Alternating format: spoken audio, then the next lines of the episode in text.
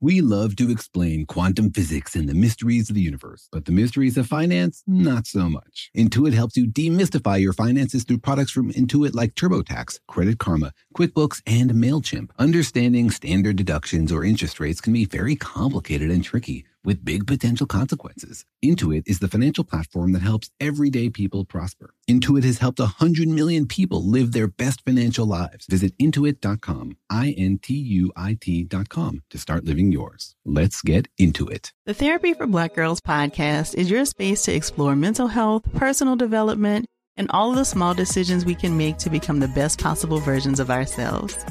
I'm your host, Doctor Joy Harden Bradford, a licensed psychologist in Atlanta, Georgia, and I can't wait for you to join the conversation every Wednesday. Listen to the Therapy for Black Girls podcast on the iHeartRadio app, Apple Podcasts, or wherever you get your podcasts. Take good care, and we'll see you there. M T V's official Challenge Podcast is back for another season. And so are we. I'm Tori Deal. And I'm Anissa Ferreira. The wait is over, guys. All Stars four is finally here. And this season takes it to a whole new level. Old school legends, modern power players, and ex-lovers are all competing in Cape Town, South Africa for the prize of three hundred thousand dollars. And we're going to be right here along with you fans, covering every episode on the podcast. Listen to M T V's official Challenge Podcast on the iHeartRadio app, Apple Podcasts, or wherever you get your podcasts.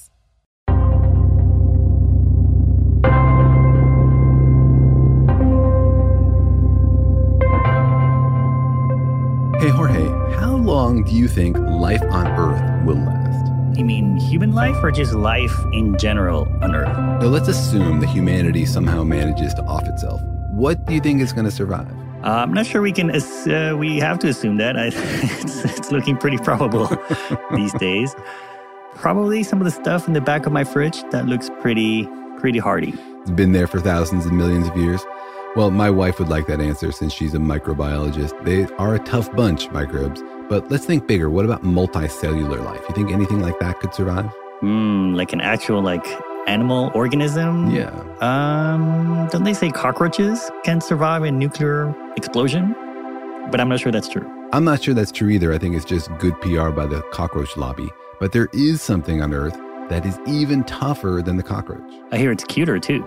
That's not a very high bar to pass.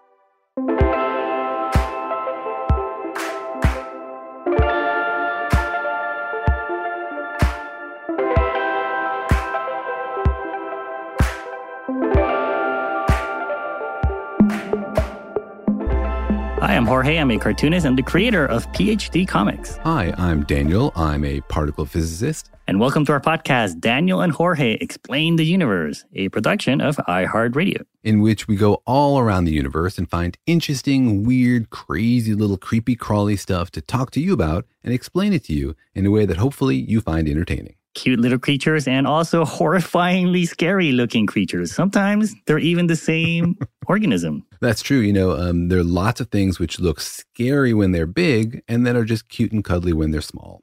Like, if you walked next to a mountain lion, you'd be freaked out. But everybody's house cat is basically a miniaturized mountain lion. It's all about the scale. It's all about the scale. The opposite is true also. Take anything you find cute, a dragonfly, and make it the size of a school bus, and all of a sudden it's terrifying. It's terrifying, yeah. So some things are cute when they're tiny and terrifying when they're huge. Yeah. And one it's of those kind of like children too, you know? They grow up into teenagers, terrifying. Cute as uh, toddlers, terrifying as teens. Exactly. And especially terrifying if your toddler grows up to be the size of a school bus. So today we're going to talk about something that's been on the news lately, right, Daniel? It's been uh, apparently, it's now been uh, colonizing the moon lately. That's right. This is a fascinating little creature. It's a bit of a departure for us because it's not quite physics, but it appeared in the news recently. And also we had a listener write in and say, this is her favorite thing in the whole world. And could we please talk about it on the podcast? Her favorite thing in the world is this creature that we're going to talk about. Yes, exactly. Is this tiny oh, little creature. That it may now be colonizing the moon. Exactly. So today on the program, we'll be talking about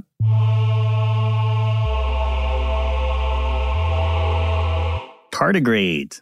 Uh, what is a tardigrade and uh, why are they so interesting and how did they end up on the moon? That's the question we'll be talking about today. Yeah, turns out they're a crazy little creature that can do things no other creature we know of can do. So it's quite amazing. Yeah, and it's also a little bit uh, cute slash terrifying at the same time. So if you are uh, not driving right now and have a moment, uh, you, you're welcome to pause our podcast right now and just go on the internet and search for images of tardigrades. And what you will find will both uh, make you go, aw, and ah. If you imagine one the size of a school bus. So yeah, tardigrades are um, these creatures, and th- they look wild, right? Like if you could look at a picture of them, they look like monsters from a science fiction movie. Uh, they do look like crazy little creatures. And, you know, usually at this point in the podcast, we go out and we ask people on the street what they know about the subject. But today we're doing something a little bit different. Today, instead of starting with asking people on the street what they think a tardigrade is, we're going to try a new segment today called Ask the Wrong Expert, in which we bring somebody on who's a world-class expert on one topic and ask them about something completely different. That's right. And I feel like this is only fair since I'm always springing questions on random people at U C Irvine. They're not experts in what I'm asking them about, and we hear them speculate and sometimes struggle and guess.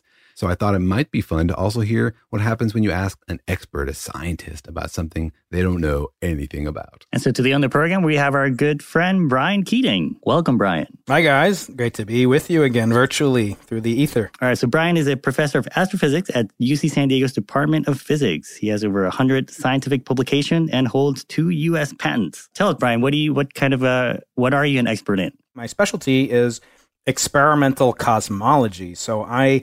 I build new universes. And no, I don't do that. I build telescopes that can see invisible radiation known as the cosmic microwave background radiation.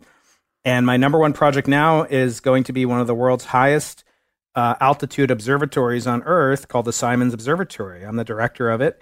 And it's a collaboration of about two hundred sixty scientists on all seven continents on planet Earth. Wow. Brian, you're also the author of a book called Losing the Nobel Prize. That book was published in uh, twenty eighteen, and the paperback edition, the new and improved paperback edition, is about to come out any day now. It's a really fun book for those of you who haven't checked it out.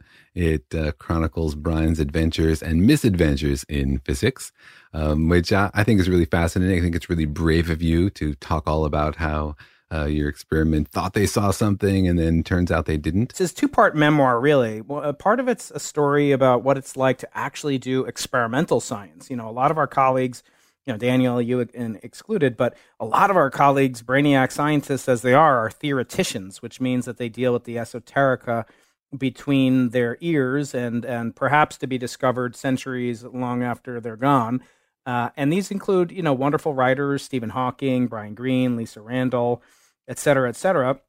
And they're wonderful, as I say, and they inspire us. But uh, an experimentalist, in some sense, has a unique vantage point on the process of how science is done. So I want to chronicle what it's like to do experimental science at the world's extremes and what it, how it took me from a small telescope as a twelve-year-old kid all the way to the bottom of the Earth uh, at the South Pole, Antarctica, where I've been several times and done research along with a team that thought we had glimpsed the afterglow of what's called inflation. I know you guys have done some some podcast episodes on that. I won't get into too much detail, but suffice it to say, inflation is the epoch theorized by theorists, our friends, Alan Guth and, and others, to have produced the the bang in the Big Bang, the what caused the expansion of the universe to accelerate incredibly rapidly at extremely early times.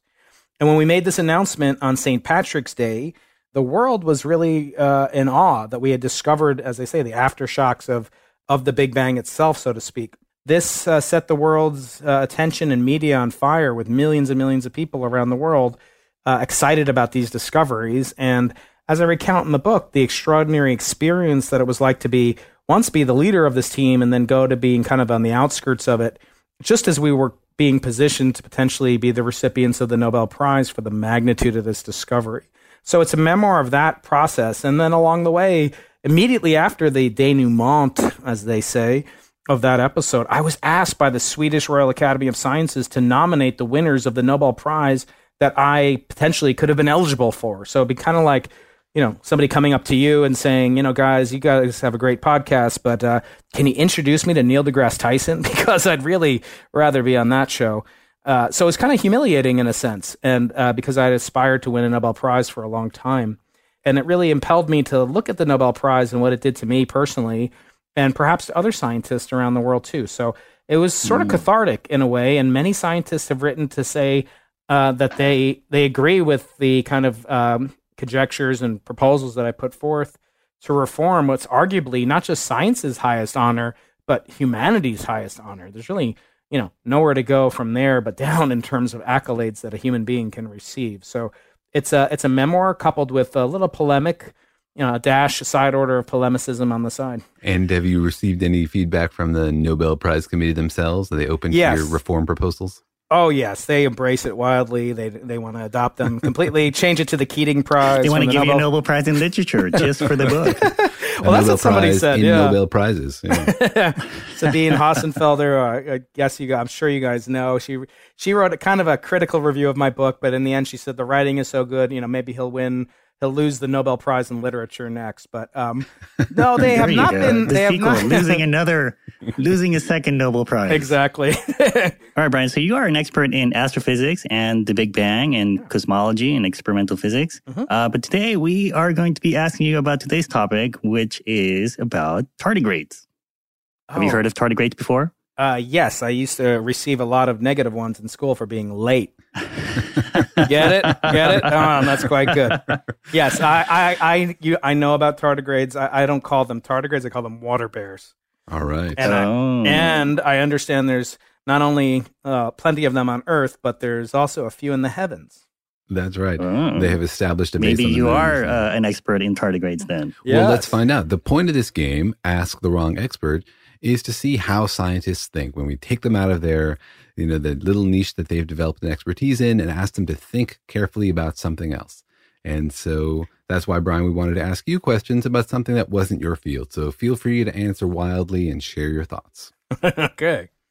And you haven't had time to look this up in Google or anything, right, Brian? No, I promise. No, I'm not, no I'm Googling not, allowed. I'm not looking on Wikipedia right. right now. I promise you. First question is true or false? Tardigrades are sometimes called moss piglets. Moss piglets. I'll say true. All right. Uh, true or false? The name tardigrade means slow moving. That sounds about right. True. All right. True or false?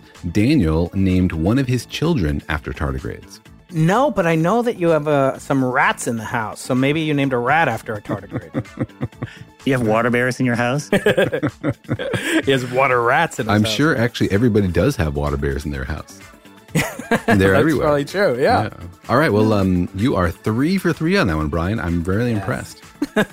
Wow. Thank you. I'd like to thank the Academy, the Nobel Academy. oh, oh, you're not done yet. We got more oh. questions for you. Oh, okay, all Jorge, right. There is a Nobel one? Prize for um, podcast guessing. I hear. I'll or take podcast it. guessing. if you. Just, All right, second question, Brian, is which evolved first, tardigrades or dinosaurs? Oh, that's a good one. Um, you mean which is older, not, I mean, they're probably presumably co-evolved at some point. Uh, I'll which go came with, first, the I'll water give, bear or the dinosaur? I'm going to say some form of dinosaur, some form of creature that would have predated them, maybe. So you're going with dinosaurs? I'll go with some form of, well, actually, you're making me reconsider. I'll go with tardigrade. Oh, he's hedging, he's hedging. Fine. Jorge. I'm hedgehogging. I'm moss pigleting. Well, um, I appreciate your change of direction there. You were correct in your final answer, though not in your preliminary one. Tardigrades do outdate the dinosaurs. Wow. Oh. Amazing. Yeah. They don't look a day over sixty-eight million years. All right, next question. Tardigrades can live almost anywhere, but where do they like to live? A, volcanoes.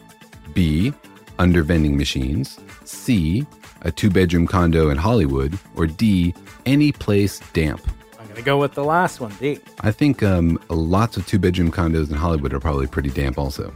That's true, too. Yeah, maybe, yeah, that's true. They can live wherever they want, probably. If they can live in space, they don't need water. So I'm going to I'm gonna revise my answer to C, then. No, your first answer was right. It's any oh, damp okay. place. Yeah. All right. All right, next question is, what's the highest temperature a tardigrade can tolerate? Is it A, one hundred degrees Fahrenheit, B, three hundred degrees Fahrenheit, C, one million degrees Fahrenheit, or D, they have even survived L H C collisions at five point five million degrees? I'm going to go with B. You are a good guesser, Brian. That yes. Or you have a very, very deep knowledge. Or a fast internet connection. Just kidding, I don't. Are you feeding all these questions into Siri? Is she listening in and packing the answers? All right, last question. Which of the two scenarios is more likely in your opinion? A, a robot revolution in which we all become slaves to artificial intelligence, or B, tardigrades building a civilization on the moon and becoming our lunar overlords? Well, we know that they're living there now.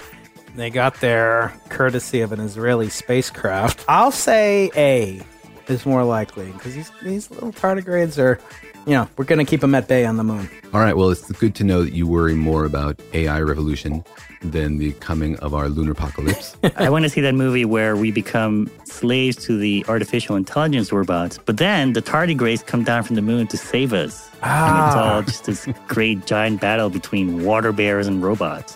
this, Maybe even some dinosaurs you could throw in. This is giving me an idea for a new book. Mm. The Tardigrade Hypothesis.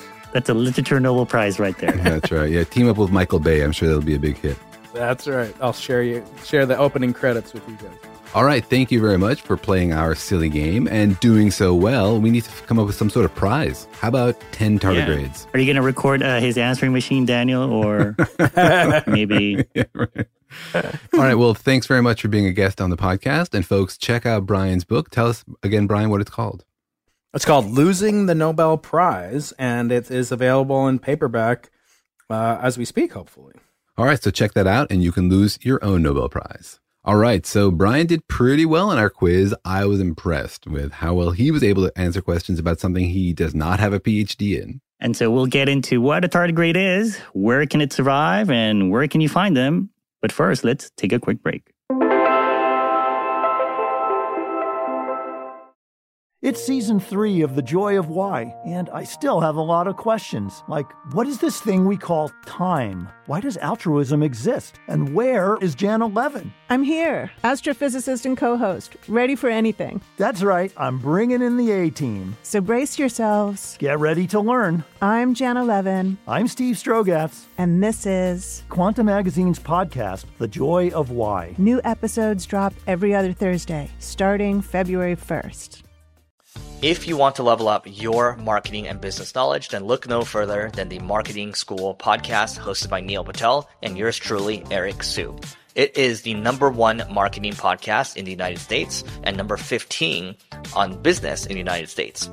And it has amazing guests such as Alex Hormozi, Leila Hormozi, Cody Sanchez. We pull in these amazing interviews with other people that are not only great marketers, but actual operators. And the icing on the cake is Neil and myself were also operators as well. So we share learnings from the trenches. We share secrets that we otherwise wouldn't be sharing with other people. And we also share other advantages that will help you get ahead of your competition. So all you have to do is listen to Marketing School every weekday on the iHeartRadio app, Apple Podcasts, or wherever you get your podcasts. The Therapy for Black Girls podcast is an N double A C P and Webby Award-winning podcast dedicated to all things mental health, personal development, and all of the small decisions we can make to become the best possible versions of ourselves. Here, we have the conversations that help Black women decipher how their past inform who they are today and use that information to decide who they want to be moving forward. We chat about things like how to establish routines that center self-care, what burnout looks and feels like, and defining what aspects of our lives are making us happy and what parts are holding us back. I'm your host, Doctor Joy Harden Bradford, a licensed psychologist in Atlanta, Georgia, and I can't wait for you to join the conversation every Wednesday. Listen to the Therapy for Black Girls podcast on the iHeartRadio app, Apple Podcasts, or wherever you get your podcasts. Take good care, and we'll see you there.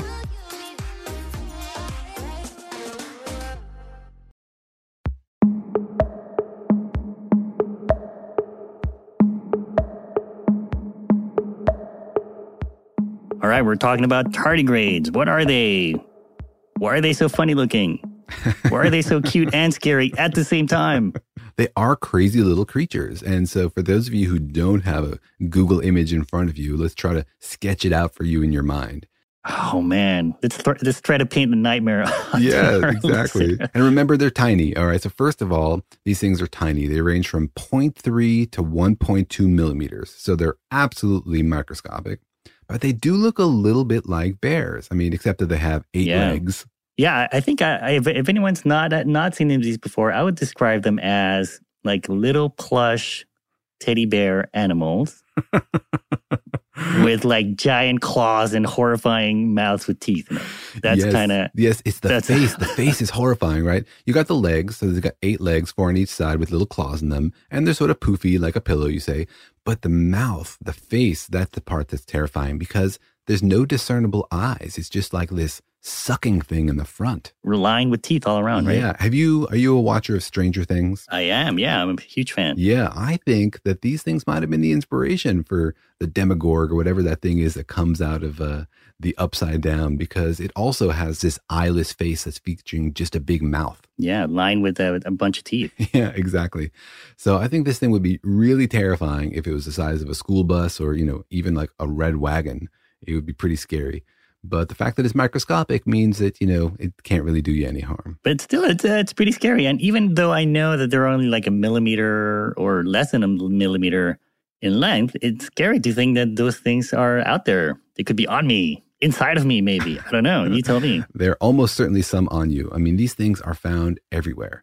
They are in sand dunes, they're in soil, they're in leaf litter, they're in water, especially like any sort of damp place at all, you'll find them. And if you scoop up like, you know, a liter of sort of gunky water near the edge of a pond, you probably get about twenty-five thousand of them in a liter. Like any old pond all over the world? From the tops of mountains to, you know, wet, goopy places to basically everywhere. These things have adapted to live in almost every environment on Earth. And just to be clear, are they insects? Are they bugs? Are they like... bacteria? What, what what are they? What do they officially classify under? Well, they are not bacteria, right? They're multicellular. They are, actually are an animal. They're officially categorized as an micro-animal, but they're in the kingdom Animalia. They're not an insect. They're not bacteria. They're not a microbe, but they are just a tiny, tiny, tiny little animal. And genetically, people think that they evolved to be tiny from something larger. Oh, no kidding. They started out bigger. Yeah. It's, that's it, that's not scary an, at all. Exactly. It's an example of miniaturization. And, you know, I love when this thing, when this happens in evolution,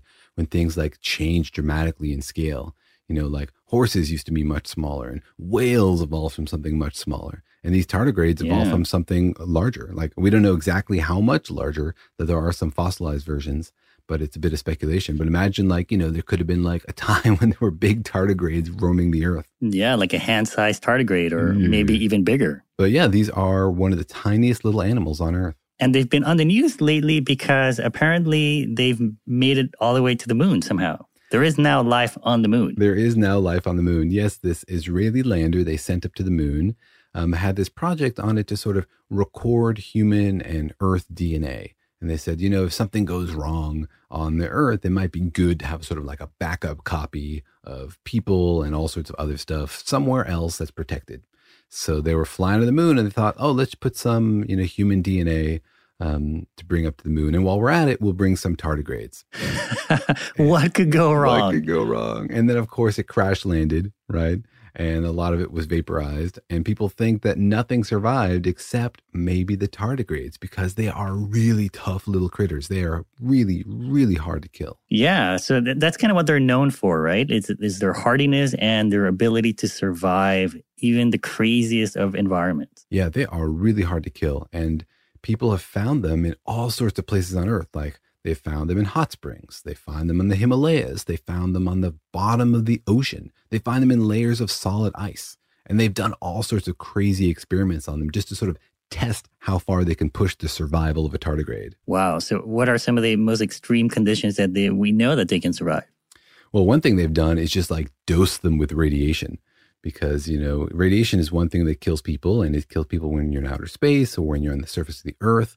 And so what they've done so is just, just like, like stick them in the microwave, see what happens with some grapes, which is more exciting. Um, yeah, exactly. No, they just like blasted them with gamma rays, you know, and it turns out that um, tardigrades can survive radiation doses that would kill humans and even more. Like they can survive radiation doses that are hundreds of times the radiation dose that would be deadly to a human being. Wow. But uh, my question is, how can they do that? How can they survive all of that radiation? Is it, are they just made out of like tougher materials, or the the D N A is just more, I don't know, more like redundant, or what's what's their secret? There are some organisms that are called extremophiles that are adapted to live in crazy environments like high radiation, et cetera. And some of those bacteria, for example, they have extra copies of their D N A. And just in case one of them gets blasted, they can recopy them, right? And um, so that's mm-hmm. adapting for living in those environments. Tardigrades aren't like that. They're not adapted to live in these environments. They just sort of can survive because they're extra tough. And one and the way they do is they have this special protein inside their body um, that protects them.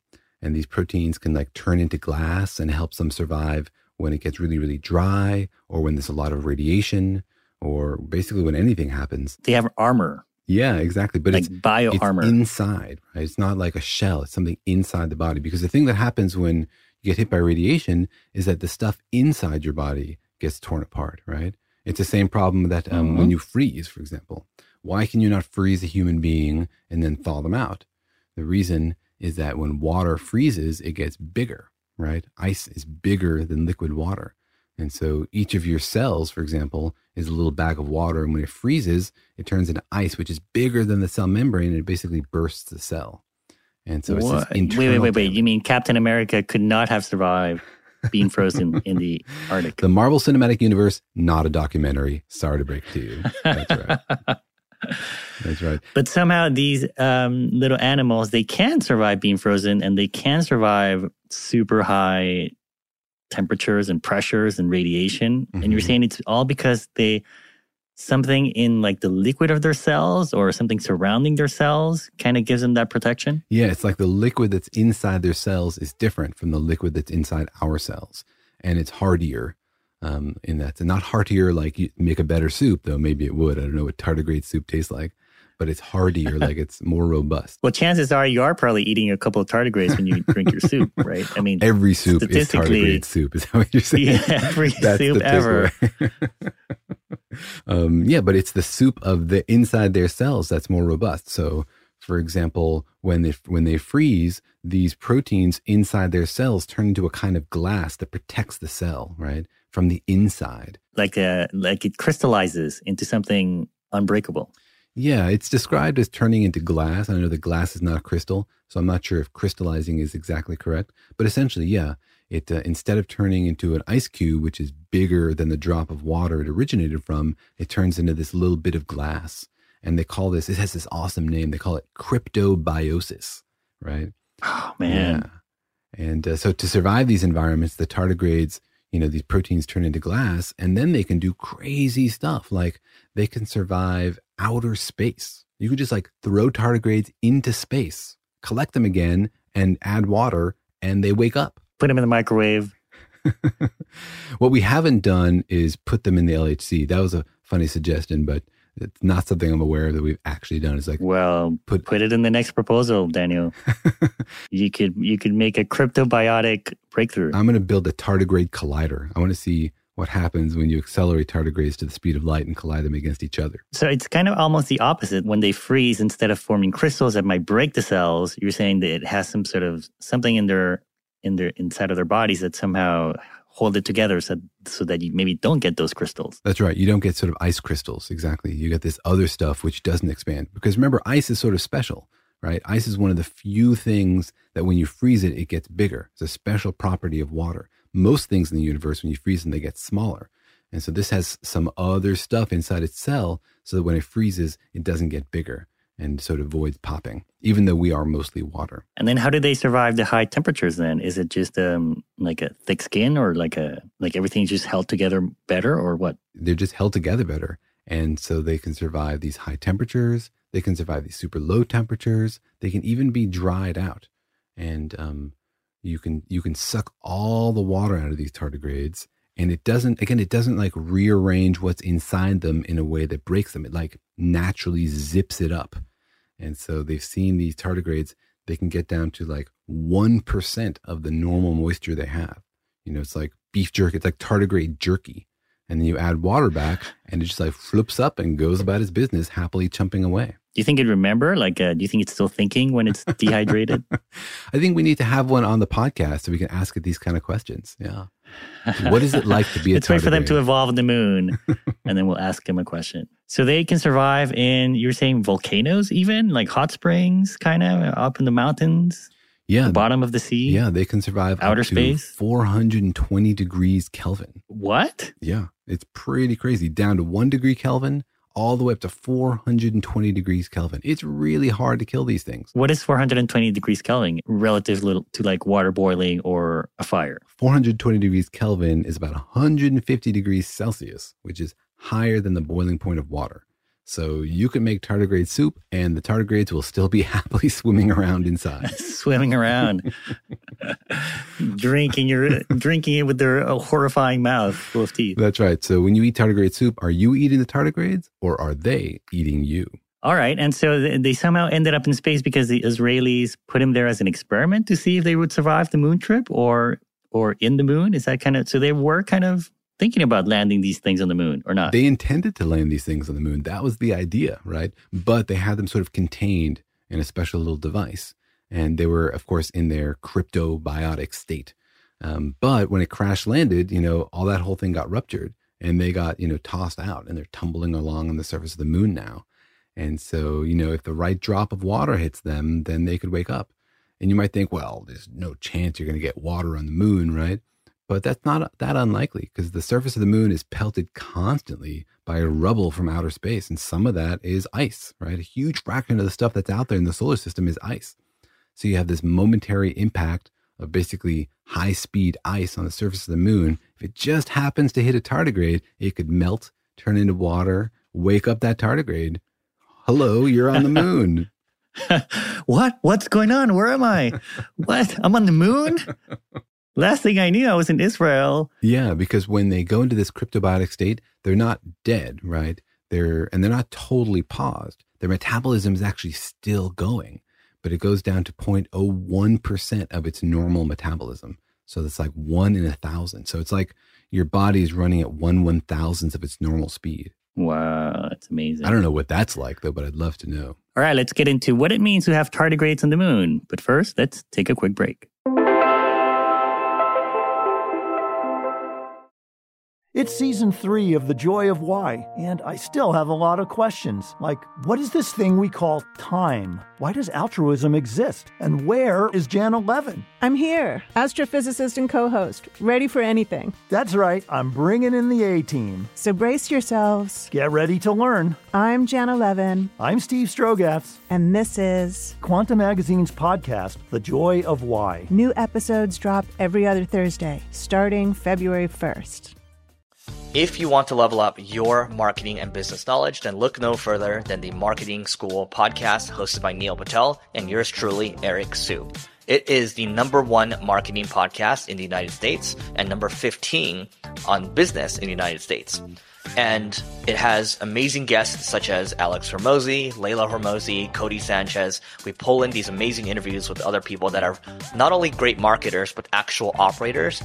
And the icing on the cake is Neil and myself were also operators as well. So we share learnings from the trenches. We share secrets that we otherwise wouldn't be sharing with other people. And we also share other advantages that will help you get ahead of your competition.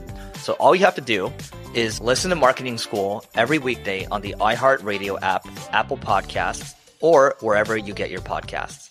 The Therapy for Black Girls podcast is an N double A C P and Webby Award-winning podcast dedicated to all things mental health, personal development, and all of the small decisions we can make to become the best possible versions of ourselves. Here, we have the conversations that help Black women decipher how their past inform who they are today and use that information to decide who they want to be moving forward. We chat about things like how to establish routines that center self-care, what burnout looks and feels like, and defining what aspects of our lives are making us happy and what parts are holding us back. I'm your host, Doctor Joy Harden Bradford, a licensed psychologist in Atlanta, Georgia, and I can't wait for you to join the conversation every Wednesday. Listen to the Therapy for Black Girls podcast on the iHeartRadio app, Apple Podcasts, or wherever you get your podcasts. Take good care, and we'll see you there.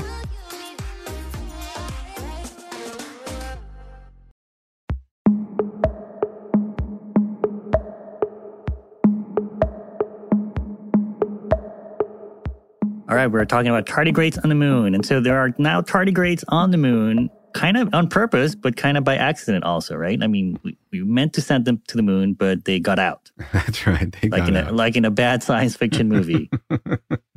Nobody could imagine this stuff. And if they did, nobody would believe it, right? But it is our life. This is our universe. There are tardigrades on the moon. We don't know if they're walking around. We don't know if they're munching on, on stuff. But they are there. And can they survive? Can, is, is there stuff for them to eat? What do, what do tardigrades eat? Yeah, that's a great question. Uh, tardigrades, they eat plants and they eat little bacteria because remember, they're super tiny. And sometimes they also eat tardigrades. So maybe there's only one tardigrade on the moon right now. It's one big tardigrade now and it's hungry. It ate all the other ones. It's a grumpy tardigrade and it's looking to come back to Earth for lunch. All right. Well, uh, g- good job, humans. You've now colonized the moon. That's right. Or our little allies, hopefully our friendly little allies have colonized the moon. And, you know, it's funny to joke about like um, tardigrades on the moon surviving sort of some sort of global apocalypse or catastrophe the humans bring on. But, you know, tardigrades have already survived a lot of global catastrophes. Yeah, that's right. They've been around. I mean, we said it before, they're, they've been around longer than the dinosaurs, which means they they've seen it all. They've seen it all. They've seen everything else come and go. Right. They're bored, right? They're not interested in climate change and nuclear apocalypse. To them, that's no big deal. They've seen crazier stuff. You know, in the history of our planet, we've had five of these things we call mass extinctions, where something happens that changes the climate or the environment, and a lot of species die. And we've had five of those so far. And tardigrades um, predate even the first one. They evolved before the first mass extinction, and they're still here, which means they've survived all five of them. Right. That's a little suspicious if you ask me, if you think about it, isn't it? You, you know? Think that makes them suspect number one? Yeah. I mean, there isn't any other suspect. I think it's pretty awesome. I'm amazed. I love these little creatures. I mean, I don't want to see one the size of a school bus uh, walking into my backyard, and they are a little creepy, but they're also sort of awesome. Like, what evolutionary path led to them? Could we survive this way? Like, could we copy this technology somehow to become more radioactive, uh, more protective from radiation? It just, it seems so awesome when, when evolution finds a little niche to reveal secrets to you. And it's amazing to think about what we must look like to them, you know? Imagine being such a hardy being and seeing all these other animals around you that are really, if you think, think about it compared to them, we're super fragile and uh, really vulnerable. That's right. We're these huge, squishy meat bags, right? All you have to do is poke us yeah. and boom, it's over. Yeah, just a little poke. Uh, these are crazy little creatures. Uh, there's also a lot of really other fun little facts you can learn about them. Like they um, they actually molt like snakes do. You know, they shed their skin. What? Yeah. They really are tiny little creatures. I mean, they're the size of microbes, but they really are animals. It's sort of like Ant-Man, you know, like actually getting Um, shrunk down to the microscopic world and living among these creatures. Like they have organs inside and everything? Oh, yeah. No, they poop and everything. Like they eat, they poop, they they are little creatures. Yeah, absolutely. There's tardy poop. There might be tardy podcasts for all we know. So they molt like snakes. Yeah, they molt like snakes. And there's lots of little versions of them. There's one that I find particularly hilarious that doesn't poop except when it molts. It's like, it holds it in for months and then it gets rid of its skin and just leaves it all behind. So I'm not sure we really want to adopt like all of the culture of these tardigrades, you know? There's some things we just want to pick and choose. It's like a buffet. Well, I, I don't know, you know? If you only had to go to the bathroom once every couple of months, that would save you a lot of time. And conserve water, which might be in low supply in the future. Yep, that's true. If you're holding that all in, you might also want to leave that skin behind because it seems kind of soiled. All right, so those are tardigrades, little tiny actual animals, not insects, not bugs, not bacteria, but actual little animals that will probably outlive all of us. Almost certainly outlive all of us. And you know, each individual yeah. tardigrade doesn't actually live that long. They only live for like three months, maybe up to two years. But really? Then, of course, yeah, they reproduce. I mean, unless they get frozen in space or something. Yeah, right? That's right. Yeah, then they can live longer. but sort of like alive time, unfrozen time is is not that long. Um, so it's not like there are like thousand year old tardigrades combing the earth, you know, with ancient wisdom in them or anything. Oh, man. They're busy. They're busy uh, getting busy. They are. They're male tardigrades. They're female tardigrades. There's a whole society. You know, they probably have dating apps. They've been around a lot longer than us. So they've got this thing figured oh, out. Oh, wow. Yeah, to survive at that uh, scale and that. They must be pretty busy reproducing, right? Mm-hmm. There are definitely more tardigrades oh. are unearthed than people. All right. I'm just going to go have some nightmares right now. And well, you thank know, you, Daniel. Just like your house cat would be terrifying if it was larger, these things are tiny, and so you don't have to worry about them. Well, thanks to Giselle for writing in and asking us to talk about tardigrades. They're a really fun subject. Hope you enjoyed it. And when next time you look up at the moon, you can know that you, we have some neighbors out there. And wave to the moon and be friendly because we don't know what their intentions are. We hope you enjoyed that. See you next time.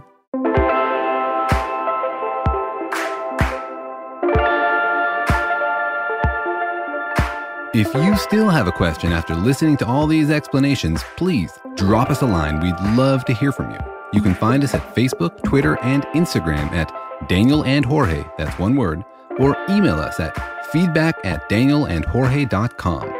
Thanks for listening, and remember that Daniel and Jorge Explain the Universe is a production of iHeartRadio. For more podcasts from iHeartRadio, visit the iHeartRadio app, Apple Podcasts, or wherever you listen to your favorite shows.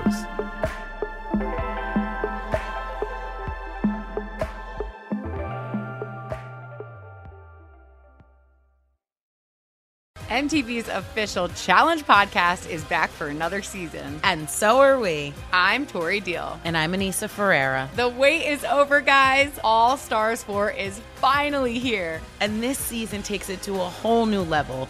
Old school legends, modern power players, and ex-lovers are all competing in Cape Town, South Africa for the prize of three hundred thousand dollars. And we're going to be right here along with you fans, covering every episode on the podcast. Listen to M T V's official Challenge Podcast on the iHeartRadio app, Apple Podcasts, or wherever you get your podcasts. The Therapy for Black Girls podcast is your space to explore mental health, personal development, and all of the small decisions we can make to become the best possible versions of ourselves. I'm your host, Doctor Joy Harden Bradford, a licensed psychologist in Atlanta, Georgia, and I can't wait for you to join the conversation every Wednesday. Listen to the Therapy for Black Girls podcast on the iHeartRadio app, Apple Podcasts, or wherever you get your podcasts. Take good care, and we'll see you there. Bring a little optimism into your life with The Bright Side, a new kind of daily podcast from Hello Sunshine, hosted by me, Danielle Robay, and me, Simone Boyce. Every weekday, we're bringing you conversations about culture, the latest trends, inspiration, and so much more. I am so excited about this podcast, The Bright Side. You guys are giving people a chance to shine a light on their lives, shine a light on a little advice that they want to share. Listen to The Bright Side on America's number one podcast network, iHeart. Open your free iHeart app and search The Bright Side.